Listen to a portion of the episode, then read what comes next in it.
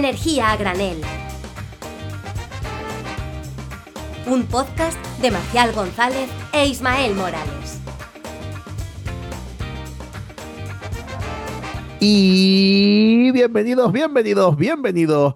Otro programa más a Energía a Granel, el podcast donde no vas a encontrar a Ramonchu y a Nigartigur dándote las campanadas, pero sí a mí, a Marcial González, junto a, como no, Ismael Morales, dándote el resumen de este año 2023. ¿Qué tal, Isma? ¿Cómo estás? Efectivamente, estamos ya oliendo a turro- primera campanada, a corre, corre, corre. Ostras, el año, el año pasado no me pude tomar las uvas, ¿eh? ¿En serio? ¿Y eso? No, claro, porque estaba en Colombia justamente. Ah, y yo mira. estaba esperando, estaba buscando yo un campanario con un reloj para comerme, no, sé, no me acuerdo si eran uvas o no, para que sonaran unas campanadas y demás. Y fue imposible. Así que este año tengo mono de comer uvas con la familia. Eh, pregunta, ¿este año te vas a comer las uvas en hora canaria o en hora peninsular? No, no, no era peninsular. Ah, Ah. muy mal. Esos son biorritmos, biorritmos mal. anuales. Me parece feísimo esto que me estás contando, Ismael, pero bueno. Exactamente. Vuelvo a La- Europa. Pues lo dicho, esto es un programa un poquito para recoger todo lo que ha pasado en este 2023, cerrar un poquito el año, eh, nada, y, conjuntar todos los datos, hacer un, bagaje, un resumen, una valoración, también nosotros pues opinar eh, desde el punto de vista de- del cuñadismo que nos representa y nos caracteriza aquí en España. Y, y pues eso, sim- simplemente pues hemos preparado unos datos para también cerrar el año con ustedes y mm, hacer balance de, de todo lo que ha pasado. Como el programa de, de Recolecta. Oye, Claro. ¿qué hemos conseguido en todo este año? ¿Hemos avanzado con las renovables? Sí, no, siempre, porque- siempre a final de año, esto es un recurso muy típico, siempre en todos los informativos vemos las noticias más importantes de 2023, eh, la- los logros deportivos más importantes de 2023, los coches más rápidos de 2023, los mejores goles de 2023. Pues nosotros te Mm. traemos los mejores datos de la energía de 2023. Es que, o sea, ¿qué más se le puede pedir a este podcast? Que te, hasta te resume el año y todo, por favor, compártelo con, con tus amigos, con tus familiares, Exacto. con tus vecinos, porque es que esto tiene una calidad informativa eh, espectacular, espectacular. Exactamente. O sea, compártelo con alguien que nos pueda patrocinar también todo este trabajo que hacemos por amor al prójimo, de divulgación. Pero bueno, Marcial, coméntame, ¿hemos avanzado algo en, en cuanto a las renovables? Porque sí que hay algún hito, ¿no? Por ahí, Pues, pero bueno. pues mira, te voy a decir, no, siendo que tu, tu dicho más, más favorito es que las noticias malas vienen volando y las buenas cojeando, yo voy a empezar hablando de potencia instalada. ¿Cómo hemos avanzado en instalación de eh, energía, concretamente de energía renovable en España en este año 2023? También decir que, bueno, desde ya que este programa lo estamos grabando el día 10 de diciembre de 2023, porque obviamente no vamos a grabar un programa el 24 de diciembre, porque yo estaré en Tenerife y en Tenerife no quiero saber nada de, de energía, ni de graneles, ni de nada. Entonces estamos utilizando los datos que hay a inicios de diciembre de 2023, por si acaso cometemos alguna pequeñísima imprecisión que se pueda eh, dar en, nuestros datos. Pero lo que hemos hecho, los deberes de 2023 en cuanto a potencia instalada, nos dicen que hemos instalado eólica y hemos instalado solar fotovoltaica. ¿Cuánta? Pues ojo que aquí está el kit de la cuestión. Porque si bien en solar hemos instalado un, un 17,5% más de nuestra capacidad, esto es 3.623 megavatios, que es una barbaridad. Hemos pasado de 20.632 megavatios de solar fotovoltaica con lo, con lo que cerrábamos 2022 a 24.255 megavatios de solar fotovoltaica que tenemos a día de hoy. Como ya les digo, hemos aumentado casi un 20% nuestro parque de generación fotovoltaico. Noticia espectacular, muy bien, todo guay. Pero la eólica, pues a lo mejor no está todo lo bien que debería estar y es que hemos instalado la nada despreciable cifra de 300 megavatios de potencia. Esto es aumentar en menos de un 1% la potencia instalada en todo el año 2023. Hemos pasado de 3.289 megavatios con, con, lo que cerrábamos 2022 a 3.000, perdón, 30.554 megavatios a día de hoy en 2023, lo cual ya es como que se queda un poquito, eh, digamos, claro, eh, no, está todo lo bollante. Recordemos que 2023 no ha sido el mejor año para la eólica por diversos motivos, eh, la movida con, con Camesa y más cosas que hemos comentado pues, en nuestro programa con Sergio Fernández Munguía, que si quieren volver para atrás se, lo escuchan, que él da todos estos detalles de una forma bastante, bastante buena, bien, bastante bien enfocada. Pero sí es verdad que, bueno, ya preveíamos que no iba a ser el mejor año de la eólica, veremos qué tal 2024. También se han repotenciado algunos parques, ¿no? ¿no? No es que lo único que hayamos instalado sean esos 300 megavatios, sino hemos cambiado generación porque estamos empezando ya la, repotenciación eólica, pero igualmente son unos datos que no sé de tu Ismael, pero mm, no están tan guays como los de la fotovoltaica. Hombre, si, si hubiera que evaluarlo, ¿no? Con un rango típico de educación, el sobresaliente sería para la fotovoltaica y un suficiente para la eólica, pero sí que comentas que son problemas coyunturales, todo lo que está sufriendo ahora mismo la, eólica, tanto con, la tramitación, con, como la, inflación, los tipos de interés altos, que al final es un problema, ¿no? La inversión es mayor si, si un promotor quiere instalar, pues tiene que pedir un aval banco, todo eso está, está repercutiendo en, en una dilatación de los plazos de instalación, pero yo espero que remonten en este año 2024 y mis mejores deseos para la eólica y que se pongan las pilas el gobierno. Bueno, ¿y qué hemos hecho con toda esta potencia instalada? Porque aquí sí que es bastante reseñable prácticamente en otras tecnologías manteniendo la potencia instalada que teníamos, vamos a ver cómo hemos generado nuestra energía. Vamos a compararlo primero con los datos hasta día de hoy del año 2022, es decir, hasta del 1 de enero de 2022 hasta el 10 de diciembre de 2022. Aunque ya les digo que los datos a cierre de 2022 no difieren tanto con los datos a 10 de diciembre de 2022 del año pasado. Los vamos a comparar con los datos de este año. Y es que el año pasado, a estas alturas, teníamos un 42% de penetración renovable. Es decir, el 42% de la energía que habíamos generado era de origen renovable. Esto eh, era el mismo dato que teníamos a cierre del año, es decir, 2022 acabamos con acabamos generando o consumiendo, mejor dicho, un 42% de nuestra energía eléctrica de origen renovable.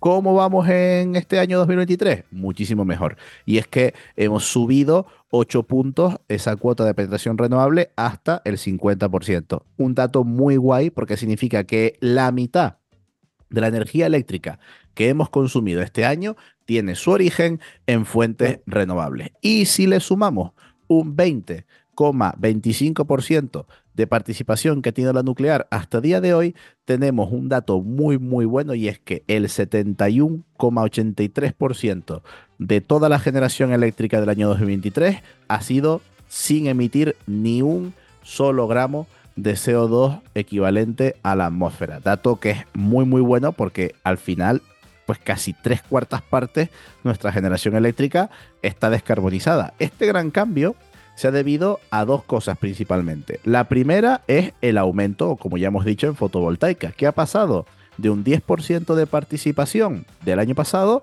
a un 14,46% de participación a día de hoy en 2023, es decir, más de 4 puntos porcentuales. Y otra cosa que, hay que destacar también es la hidráulica, que a pesar, bueno, ya arrastrábamos en 2022 toda esta movida de la sequía, hemos visto un pequeño repunte también de la hidráulica que ha pasado del 6,5% con, el que cerraba el año 2022 a un 9% eh, a día de hoy. Es decir, que los que han provocado toda esta mejora han sido básicamente la solar fotovoltaica y la hidráulica, que ya se ha recuperado un poquito más de la sequía.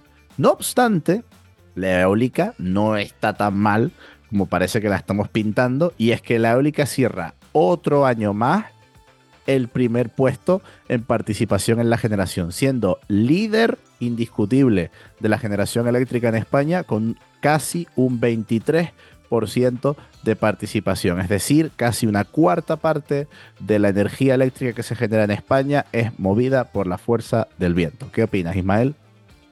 No, no, es espectacular. Además me acuerdo justamente hace, eh, noviembre, inicios de noviembre, eh, finales de octubre, que hubo una, un par de días que soplaba tanto viento que generó casi el 60-65% de toda la electricidad. Y también hemos tenido, a ver, esto al final es el resumen general. Y cada tecnología pues es estacional, ¿no? Con las horas de luz, eh, todo las épocas donde hay más borrasca, pero sí que ha habido días donde toda la demanda eléctrica se ha cubierto con energía renovable. Es verdad. varios días, además, no es uno, no es dos. Mm, me suenan que son bastantes. Creo que fue por abril, un domingo. Sí que es verdad que obviamente esa demanda es reducida porque es un fin de semana, pero hemos conseguido cobertura 100% renovable. Sí, ha pasado varias veces eh, durante el año el hecho de que, bueno, es verdad que estábamos exportando energía tanto a Francia como a Portugal y nuestros bombeos estaban absorbiendo energía, pero si cogemos la demanda neta eh, nacional en España y le superponemos la generación renovable, estábamos generando más energía renovable de la electricidad que estábamos consumiendo. Entonces, son hitos muy importantes que está bien que alcance el sistema eléctrico español porque eso significa, primero, que nuestro sistema eléctrico está sobradamente preparado para llegar a penetraciones renovables altísimas. Hemos tenido penetraciones renovables superiores al 80% sin que eso suponga ningún tipo de riesgo para nuestra red eléctrica. Así que a todos esos agoreros, a todos esos que decían que que no se iba a poder llegar a penetraciones altas de energía renovable, porque eso supondría un problema enorme. Pues a toda esa gente que lleva mucho tiempo diciendo eso, ahí están los datos. No voy a citar a Diego Armando Maradona, pero eh, sí que diré que ahí están los datos y ahí está que la red operó sin ningún, sin ningún tipo de problema. Aparte, teníamos, hemos tenido muchos más récords interesantes. Récord tanto de generación como de participación de la energía fotovoltaica. Ya vemos que hemos, hemos, no solo hemos incrementado la producción de energía fotovoltaica, sino claro, al tener mucha más energía instalada, eh, si alguna energía ha evolucionado fuertemente eh, durante este año, ya lo hemos dicho, es, es, la fotovoltaica que ha ido alcanzando récord día tras día, día tras día, día tras día. Y es que se sigue la tendencia que venimos arrastrando de hace muchísimos años de que cada año más renovable, mejor, más descarbonizado nuestro sistema. Habíamos sufrido, digamos, un pequeño descenso en, nuestra calidad de, en nuestras emisiones del sistema eléctrico el año pasado con esto de la sequía, pero ya eh, hemos recuperado con creces y seguimos, mm, vamos, eh, el, el objetivo es que podemos llegar a penetraciones altísimas de, generación renovable sin, ningún tipo de problema. Y hablando de objetivos, Ismael, otra de las cosas que se ha publicado este año, de lo, que, de lo cual también tenemos que hacer balance, es el borrador de la actualización del PENIEC, que se publicó en verano, también trajo muchísima cola y dio muchísimo que hablar al respecto. Coméntame un poquito cómo estamos, qué decían esos datos y en qué situación nos encontramos ahora mismo. Claro, eh, esto, el PENIEC se tenía que sacar sí o sí en, junio, el primer borrador, la actualización, y justamente fue entre esos meses ¿no? del mayo con las regionales y la petición de, de, vamos, de las elecciones nacionales en julio, pues en junio nos dejaron dos meses para hacer alegaciones al PENIEC. Y claro, los objetivos que, proponen son, para, para mí son una barbaridad porque estamos hablando de que antes el antiguo borrador de 2021 proponía 50 gigavatios de eólica a 2030, ahora pasa a 62. La fotovoltaica antes tenía 34 39 gigavatios, perdón, y ahora son 76 gigavatios a instalar. Dentro de esos 76 hay que decir que 19 pertenecen al autoconsumo fotovoltaico. Y bueno, también un leve incremento de, de solar termoeléctrica que pasa bueno, no, ah, no, uh, espera, ojo, la termoeléctrica baja. oh, esto es curioso, en 2021 eran 7,3 gigavatios y ahora 4,8 gigavatios. Pues parece que hay el parón de Abengoa y los problemas que ha tenido económicos, eh, pues ha supuesto bastante, bastante problema. Y bueno, también lo que ha aumentado bastante es el almacenamiento, porque el PENIC de 2021 proponía 2,5 gigavatios y han pasado ahora a 18,5 gigavatios. Ahí incluye almacenamiento de bombeo y, almacenamiento con baterías estacionario.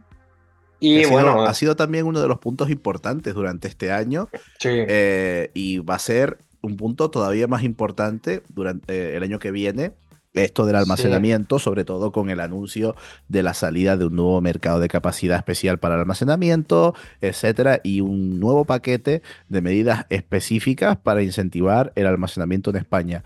Esto quizás 2023 no va a ser tan, tan, tan, tan, tan relevante como lo va a ser 2024, pero vamos a prepararnos porque seguro que 2024 va a ser un año muy importante para el almacenamiento en España. Claro, de hecho, lo más probable es que ese marco nuevo retributivo que puede ir con un mercado por capacidad para el almacenamiento, eh, subvenciones, tanto al almacenamiento distribuido como centralizado, podría haber llegado perfectamente en 2023, pero con el parón político que, ha habido y administrativo, eh, pues seguramente sea la prioridad para ese primer semestre de, de 2024.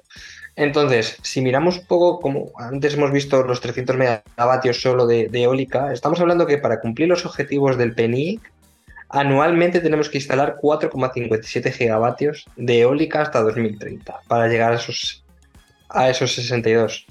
Algo que de momento parece bastante, eh, bastante problemático. Marcial está, haciendo, está haciendo espavientos porque como amante de la eólica... Eh, esto, esto es algo que hablamos también con Pedro Fresco, eh, comentando temas de, del PENIEC y demás. Y, es que al final el PENIEC tiene que ser una declaración de, objetivos, ¿no? Una declaración de intenciones.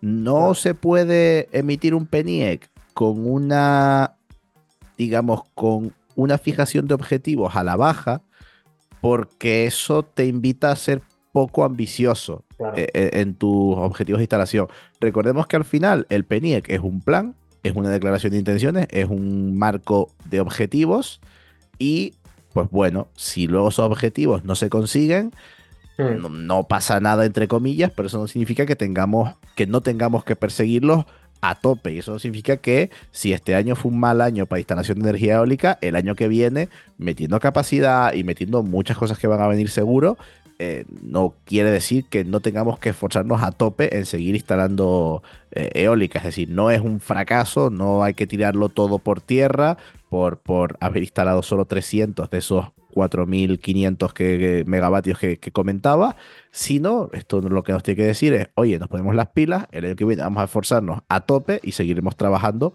por bien cumplir, bien intentar cumplir todos estos objetivos.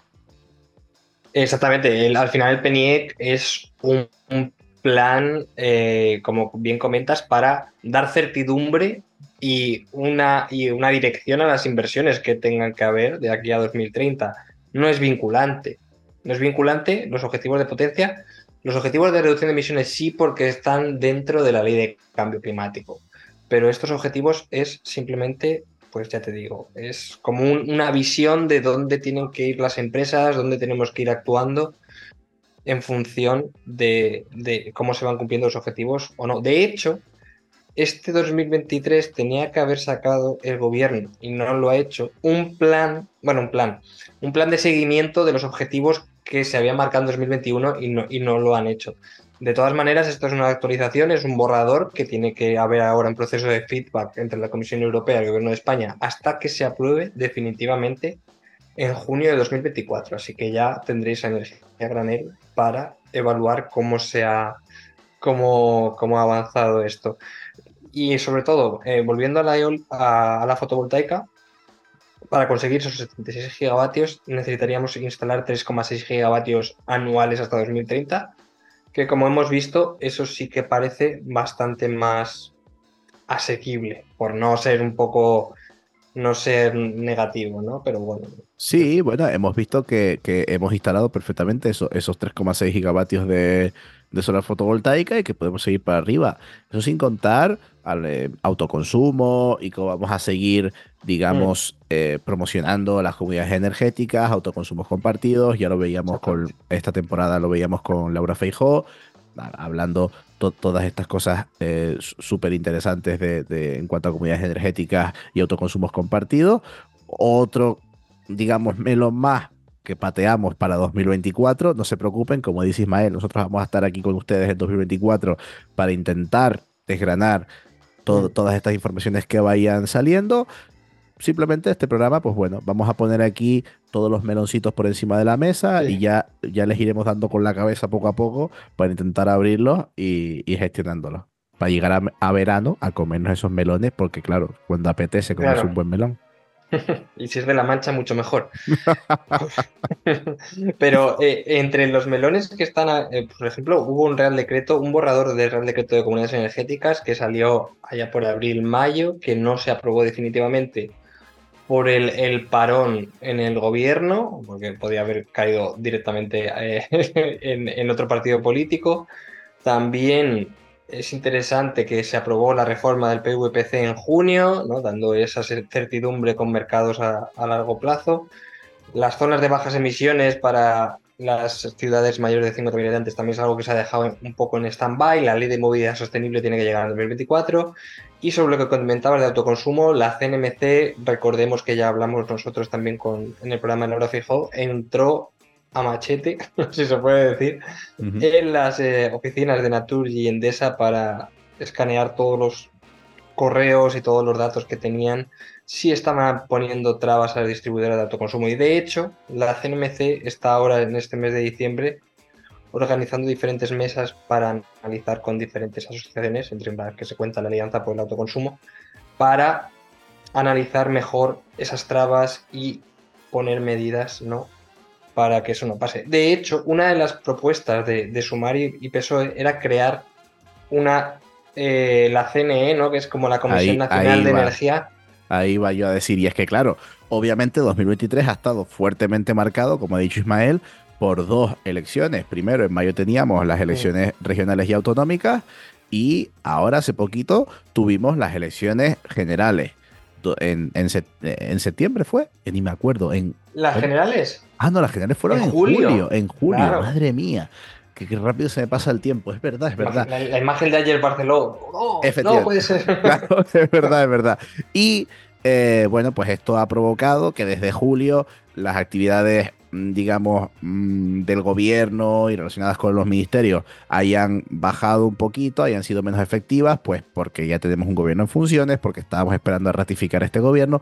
Por fin tenemos gobierno, por fin el gobierno está ratificado, por fin eh, Teresa Rivera ha confirmado que va a seguir siendo nuestra ministra de mm, Transición Ecológica y Reto Demográfico y ha anunciado un- una serie de medidas, un paquete de medidas. Entre ellas están eso que comenta Ismael, que es que va a desligar las competencias de energía de la CNMC y va a crear un organismo llamado CNE, Comisión Nacional de la Energía, especialmente dedicado a resolver todos estos asuntos relacionados con la energía, los sistemas eléctricos, la distribución, el transporte, etcétera, un poquito para eh, liberar de carga de trabajo a la CNMC, que ya veíamos que estaba bastante sobrepasada en cuanto a cuestiones administrativas, y por otro lado, para dotar y crear un organismo, mejor dicho, para crear un organismo dotado con competencias específicas y especiales para tratar Claro. todo este tema de la, de la transición energética.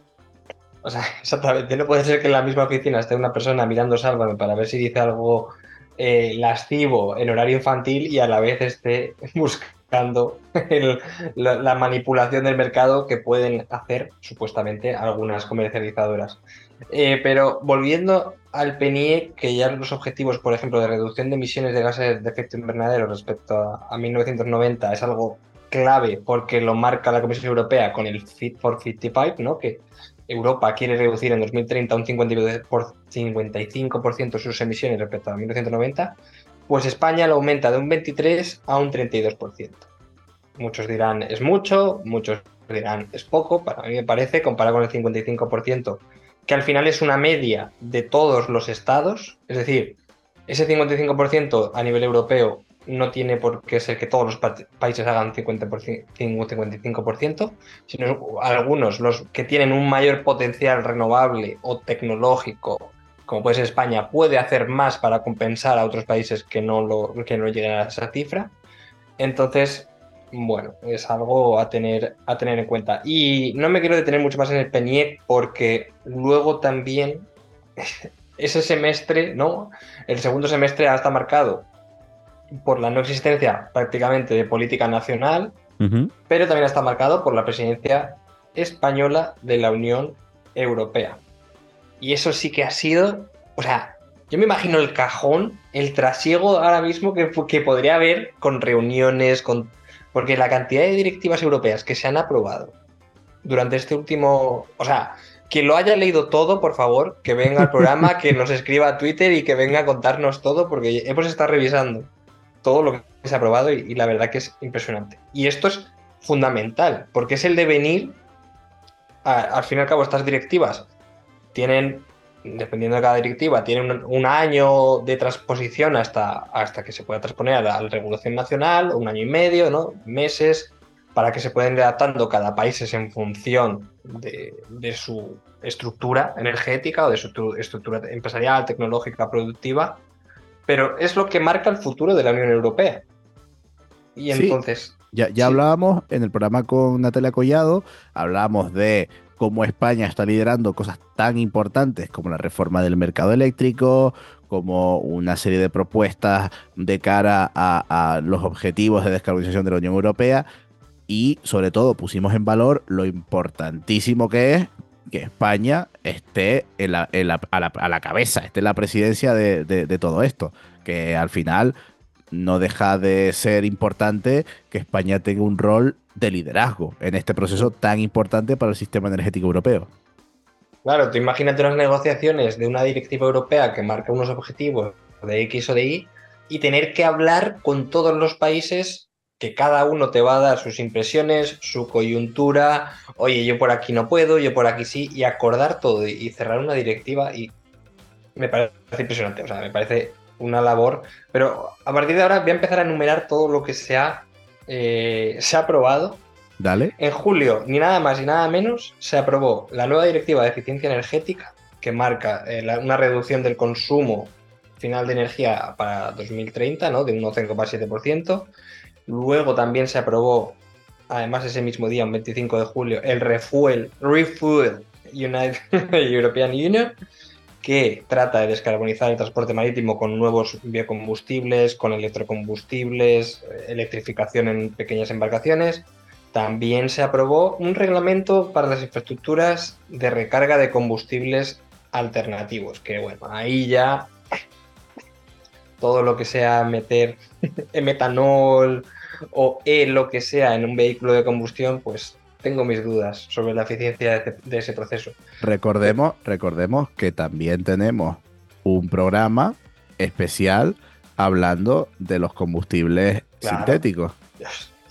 ¿Cómo te puedes acordar de los 42 programas que hemos hecho? Porque a mí ya... Pues mira, porque lo, porque los, los, hago yo. O sea, me refiero al final, me gusta hablar. Claro, lo, que me sorprende es que tú no te acuerdes, que tampoco llevamos tanto. Sí, ¿Qué llevamos? Eh, no sé, 30 y, 30 y algo llevaremos. Ahora, no, no, 42, 43. Para eso no me acuerdo. Mira, te lo digo, fue el día 20 de junio de este año, publicamos eh, con Carlos Bravo, electrocombustibles, estafa o futuro, hablando sobre todo este tema de los combustibles sintéticos, etcétera, etcétera, con la opinión de su, su eh, de, la, digamos, la organización de Transport and Environment. Buenísimo ese programa, sin duda. Os lo recomendamos. También, por seguir, en septiembre se aprobó eh, algo que tuvo muchísima polémica y mala repercusión, al fin y al cabo, porque se aprobó el nuevo reglamento Euro 7, ¿no? Para eh, al alegar eh, la latencia de los el, mercado automovilístico ¿no? en, Europa para poner como fecha límite para los coches no contaminantes en 2035. Muchas asociaciones, entre ellas Stanford Environment, decían que tenía que ser 2030. Em, la nueva directiva de renovables se aprobó en 9 de octubre, que lo que eh, bueno, al final la nueva directiva de renovables tiene un montón de, nuevas herramientas, entre ellas pues, zonas de todo el tema de la tramitación acelerada para la instalación de renovables, mapas de zonificación, eh, participación pública y también aumenta la proporción de energías renovables en el consumo total de energía de la Unión Europea hasta el 42,5%, aumentando un un 2,5 adicional para algunos estados que quieran alcanzar ese 45%. Ojo que esto es energía primaria, aclararlo bien.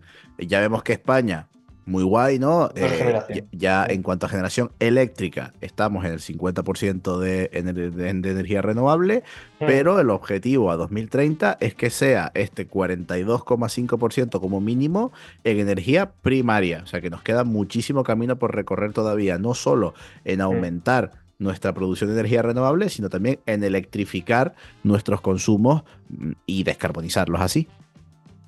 Efectivamente, también tenemos luego en octubre avanzamos y como tuvimos el refuel de, navegación, luego vino el de aviación para establecer objetivos climáticos a 2030-2050 para dar un marco regulatorio ¿no? a, la, a la llegada de los combustibles para la aviación sostenible. El 17 de octubre, efeméride bestial, la reforma del mercado eléctrico, que no voy a entrar en ella, porque nos lo puede explicar mucho mejor Natalia Collado, como ya sabéis en el, en el programa, además que tuvo muchísima aceptación y la gente le encantó, porque Natalia básicamente es una crack. Y el 15 de noviembre avanzamos, se aprobó el reglamento de fugas de metano en el sector energético, porque esto es una bestialidad, es algo que nadie conoce, pero la cantidad de fugas de metano que hay en todos los procesos extractivos de combustibles fósiles es una... es, cuando hablamos de typing points, de no llegar a los puntos de retorno, ¿por qué se acelera el cambio climático incluso por delante de los modelos y, de los escenarios? Uno de los grandes problemas es las fugas de metano porque no están contabilizadas. No, no están ni contabilizadas en Europa, imagínate en el resto del mundo. ¿eh? Sí, ya lo comentaba, lo comentaba Ismael Morales cuando nos fuimos de viaje con energía nómada a Rusia, que una de las cosas que hacía Rusia, como hay que seguir extrayendo gas, pero no sabían dónde meterlo, no tenían sitio o les era más rentable echarlo a la atmósfera, pues simplemente, ¡pum!, lo, echaban a la atmósfera y que sea lo que Dios quiera.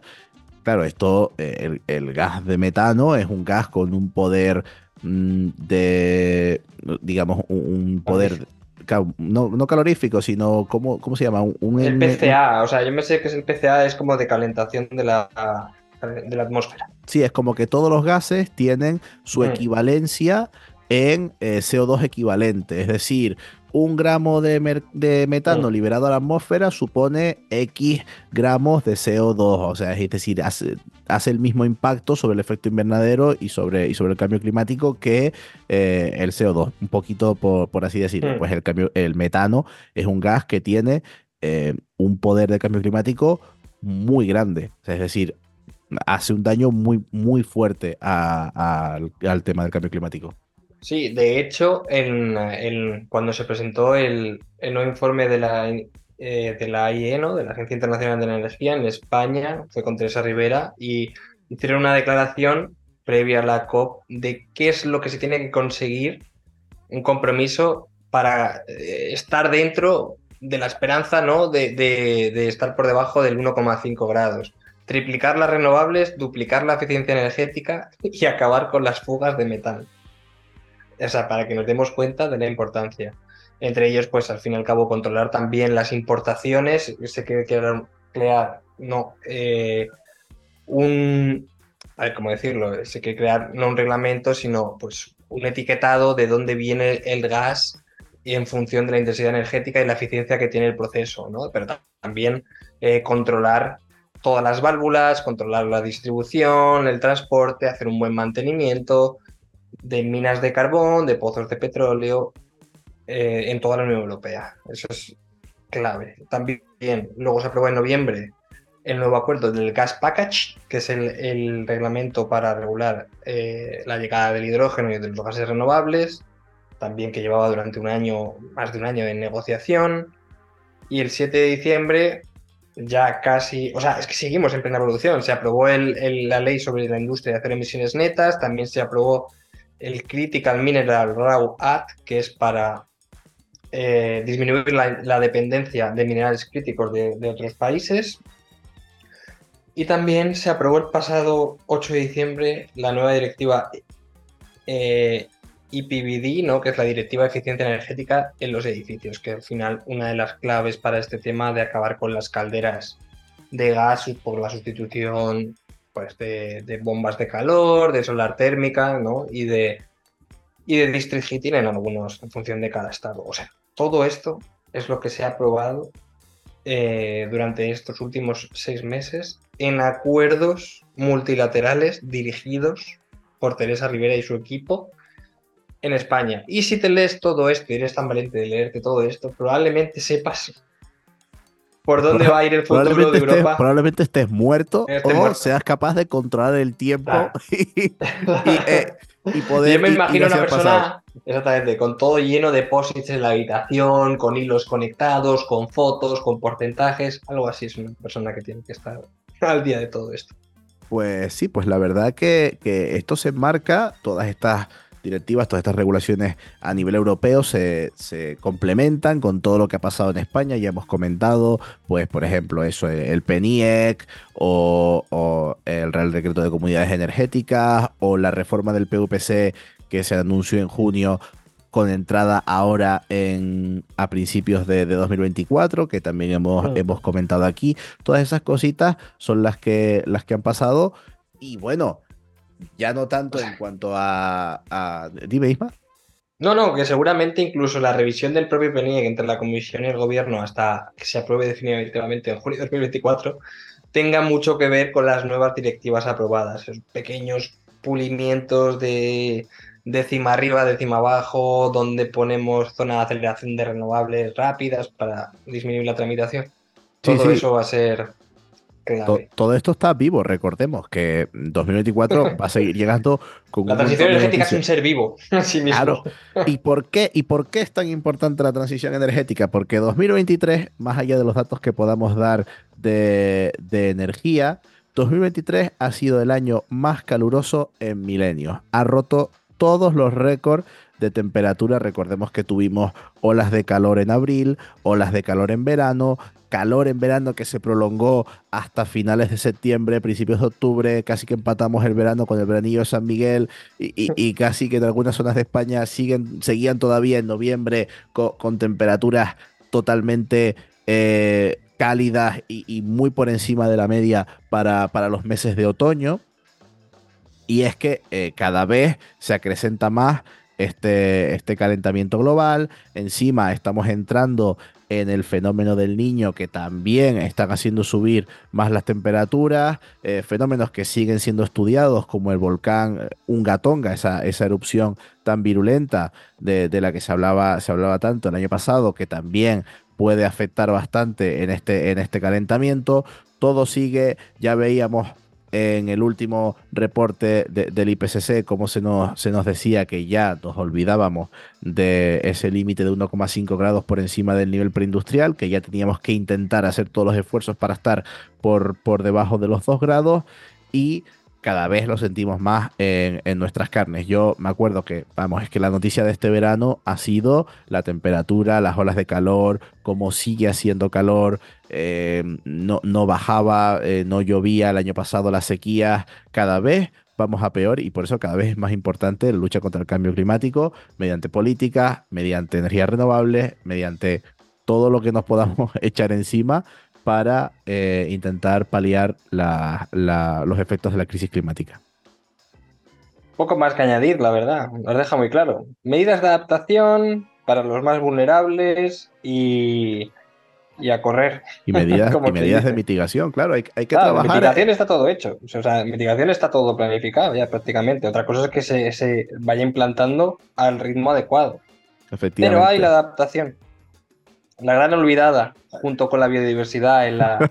no, de la biodiversidad Aquí traemos, un biólogo, aquí traemos un biólogo que es Ismael para que nos recuerde que bueno que hay bichitos por el mundo, pero eh, yo solo miro buah, emisiones, energía eólica, fotovoltaica y él dice, oye, pero es que también hay ¿Qué pasa los- con la tabaiba? Claro, lo- los bichitos que están, que están muriéndose. Claro. Él está con un cartel en medio de la, de la autopista que es eh, la lucha contra el cambio climático diciendo, oye, lo de los bichitos, acuérdate, porfa, que se están muriendo, salva a los pingüinos. Claro, son los pingüinos. Primero los pingüinos y luego los canarios, prácticamente. van a caer. Hombre, o sea, está, eso está feísimo, siendo que tú eres canario también eh, en cuanto a los papeles. O sea, tienes papeles de canario ahora mismo.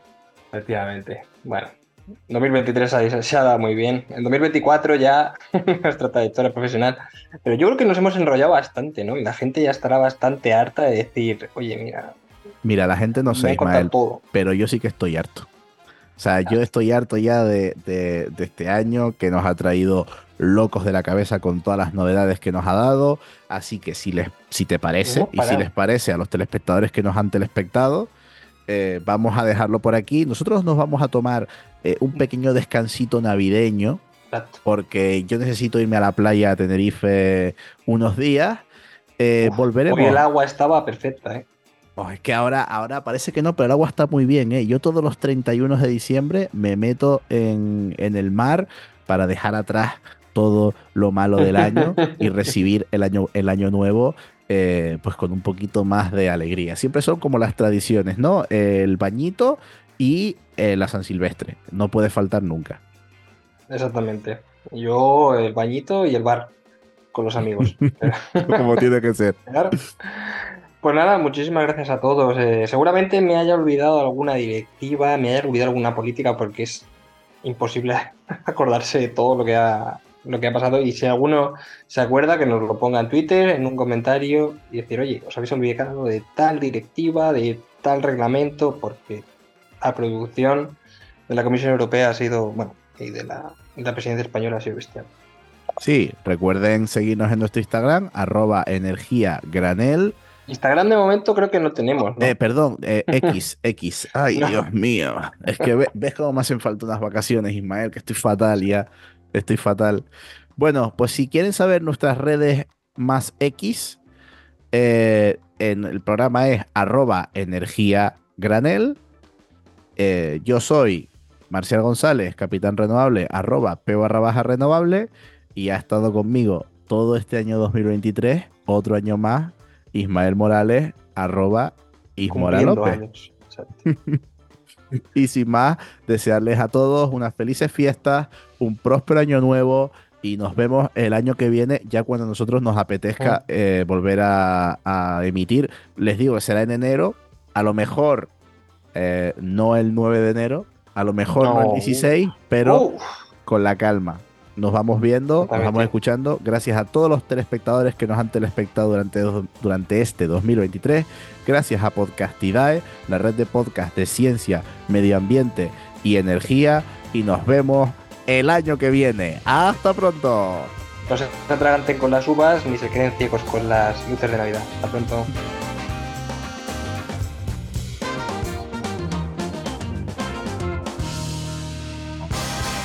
Energía a granel, un podcast de Ismael Morales y Marcial González.